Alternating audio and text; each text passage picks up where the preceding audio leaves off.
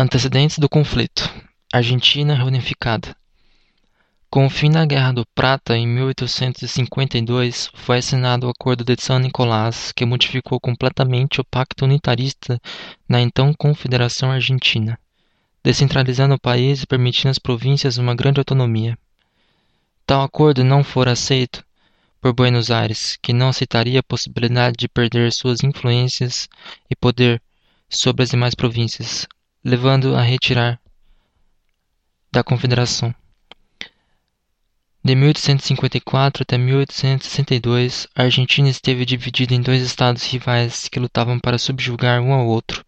De um lado, os federalistas da Confederação Argentina, liderados por Justo José Urquiza, comandante em chefe das forças aliadas em Monte Casteiros. De outro, os unitaristas de Buenos Aires, sob Bartolomeu Mitre, um dos comandantes argentinos que lutaram ao lado dos aliados em Caseiros. Os conflitos armados entre ambos se extinguiram com a vitória dos unitaristas sobre os federalistas na Batalha de Pavã em 1861, que resultou na incorporação da Confederação Argentina a Buenos Aires, formando como resultado a República Argentina em 1862, tendo Mitre como seu primeiro presidente. A posição de Mitre sobre o país recém-unificado era tênue e o Brasil recém-eleito governava efetivamente apenas a região da província de Buenos Aires. Para, afirmar, para manter firme o país sob o controle do governo central, Buenos Aires dificultava a exportação de produtos provenientes das demais províncias, com o intuito de mantê-las dependentes da capital.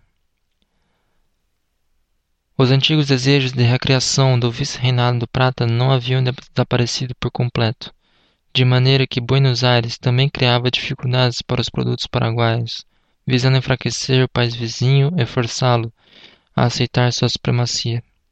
Os federalistas e o governo paraguaio, ambos sufocados pela falta de liberdade de navegação dos rios platinos, buscaram realizar suas exportações e assim manter suas independências, através dos portos de Montevideo, capital do Uruguai, então governado pelo Partido Blanco.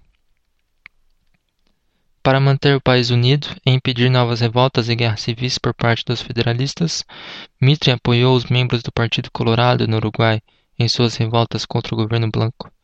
Enfraquecendo o governo Blanco, possivelmente permitindo aos seus aliados colorados chegarem ao poder, Mitre seria capaz de manter sob seu controle não só as demais províncias argentinas, mas também o Paraguai e o Uruguai, tornando uma possibilidade real a recriação do vice-reinado.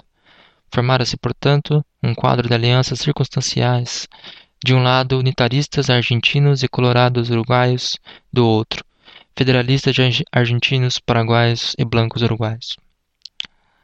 Mitre tinha noção da militarização do Paraguai e temia uma aliança militar entre este país e as demais províncias argentinas, principalmente as sempre problemáticas correntes e entre rios governados por Urquiza, que poderia resultar num ataque direto a Buenos Aires e, consequentemente, na derrota dos unitaristas. Ainda mais porque o exército argentino remontava a apenas 6 mil homens espalhados pelo território. Havia em Buenos Aires, entre a população geral, um certo desejo de ver ocorrer uma guerra entre o Paraguai e o Brasil. A razão disto era porque o Império sempre impediu a anexação do Paraguai e do Uruguai por parte da Argentina, e também por uma rivalidade histórica herdada de suas respectivas pátrias-mães, Portugal e Espanha. Contudo, os resultados seriam imprevisíveis se tal conflito de fato viesse a ocorrer. Se o Brasil vencesse, se o Paraguai vencesse, as províncias argentinas muito provavelmente se revoltariam e a unificação de toda a região viria a ocorrer mas não sob os auspícios de Buenos Aires. Se o Brasil vencesse, a possibilidade de anexação dos países vizinhos pela Argentina se tornaria definitivamente impossível, e a Guerra Civil Uruguaia, iniciada em 1863, poderia vir a causar este temeroso conflito entre Brasil e Paraguai. Mitre percebeu que ela precisava acabar logo, e por tal razão acolheu com bons olhos a intervenção brasileira sobre o país vizinho. O Paraguai se prepara para a guerra. As relações entre o Brasil e Paraguai até meados da década de 1850, formalmente aliados, tornaram-se cada vez mais complicadas e tensas. A razão disto era devido à incapacidade de ambos os países de chegarem a um acordo quanto às delimitações das fronteiras e à livre navegação dos rios Paraná e Paraguai. A República Paraguaia reivindicava os limites fronteiras no Rio Branco, de acordo com o Tratado de Santo de Afonso, assinado em 1777 por Portugal e Espanha.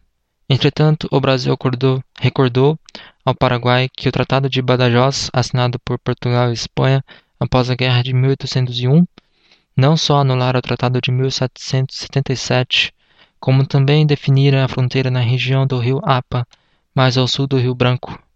O Paraguai não via com bons olhos a possibilidade de tal fronteira, pois o rio Apa permanecia seco por boa parte do ano, o que facilitaria o avanço de tropas brasileiras no caso de um conflito armado entre ambos os países. A tensão entre os dois países chegara a tal ponto que o ditador paraguaio Carlos Antônio Lopes acabou por expulsar o enviado brasileiro Felipe José Pereira Leal em 1853 e no ano seguinte proibiu a navegação de qualquer navio estrangeiro nos rios enquanto não se definisse de uma vez todos os limites entre o Brasil e Paraguai. O Império Brasileiro se alarmou com a situação, pois a província do Mato Grosso ficava efetivamente isolada do resto do mundo, tanto em relação a contato quanto também a comércio e transporte.